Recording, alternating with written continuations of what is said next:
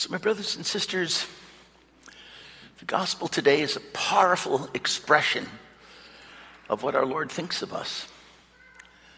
He's standing before the people he loves.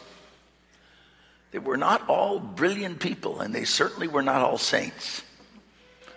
They were sinful folks struggling like you and I to make a difference in this world, doing our best, but certainly not always succeeding. And he says to them, You're the light of the world, you're the salt of the earth. He didn't say, You're light, you're not light, you're light, you're not light. No. He said to every one of them and to us, We are light and we are salt.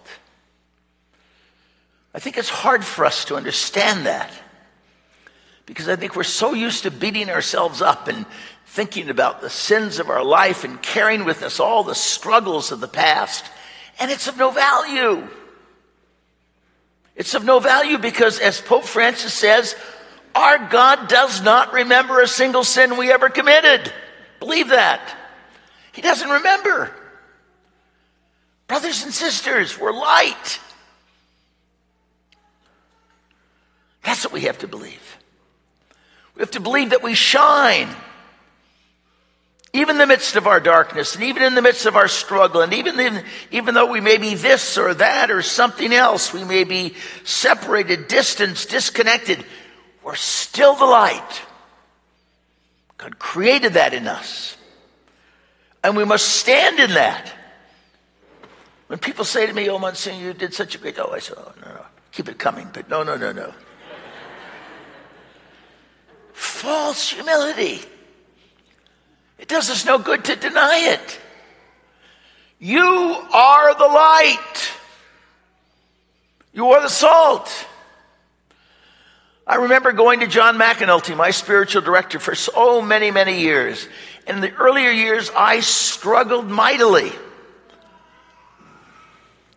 And I'd confess to him, and I would say all these crazy things, and he'd look at me and say, But Lloyd, you're so good. I said, John, did you just hear what I said? You're so good. It saved me. After listening to it after a while, I began to believe it. And, brothers and sisters, what does that do for us? Not only does it make us sons and daughters of the living God, but it also makes us willing to be a light and to be a flavor for people that are struggling people that find life difficult. We need to be that for each other. If we're dark, all we find and all we share is darkness.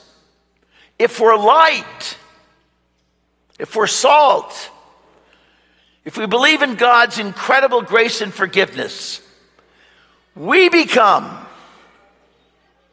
that source of strength and energy and life for our brothers and sisters. Look what's happened to this world.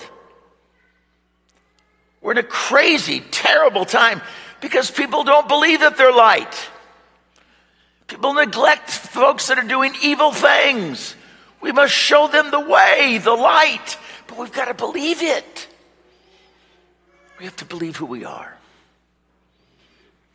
So this morning, once again, we're given the opportunity, my brothers and sisters of St. Monica, to share the gifts and blessings and light that we have in this community of faith with our sisters and brothers that are 30 minutes away, struggling financially, physically, just to keep the doors open, their churches and their schools. Last year we had a goal of over $300,000 and we met it why? Because we believe. We believe that we are the light. We believe we've been blessed and we believe that we must share it. So grateful that every year we've met our goal, and I'm so grateful to you for that. It's a huge blessing. It's the gift of St. Monica. To this archdiocese. So, as we begin this process, each year we invite someone from the community who receives what little bit we give to make a difference in our archdiocese. And so this year we have a wonderful principal, Rocio Orozco.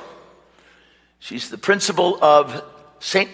Malachy's Parish, right in south central Los Angeles. And she brought a beautiful family with her. Beautiful family who will also share with us a little bit of their word today. They are so grateful. And let's listen to where the light that we shine goes to the care and love and support of our brothers and sisters. We are you, and you are us. Rocio Orozco, please come up.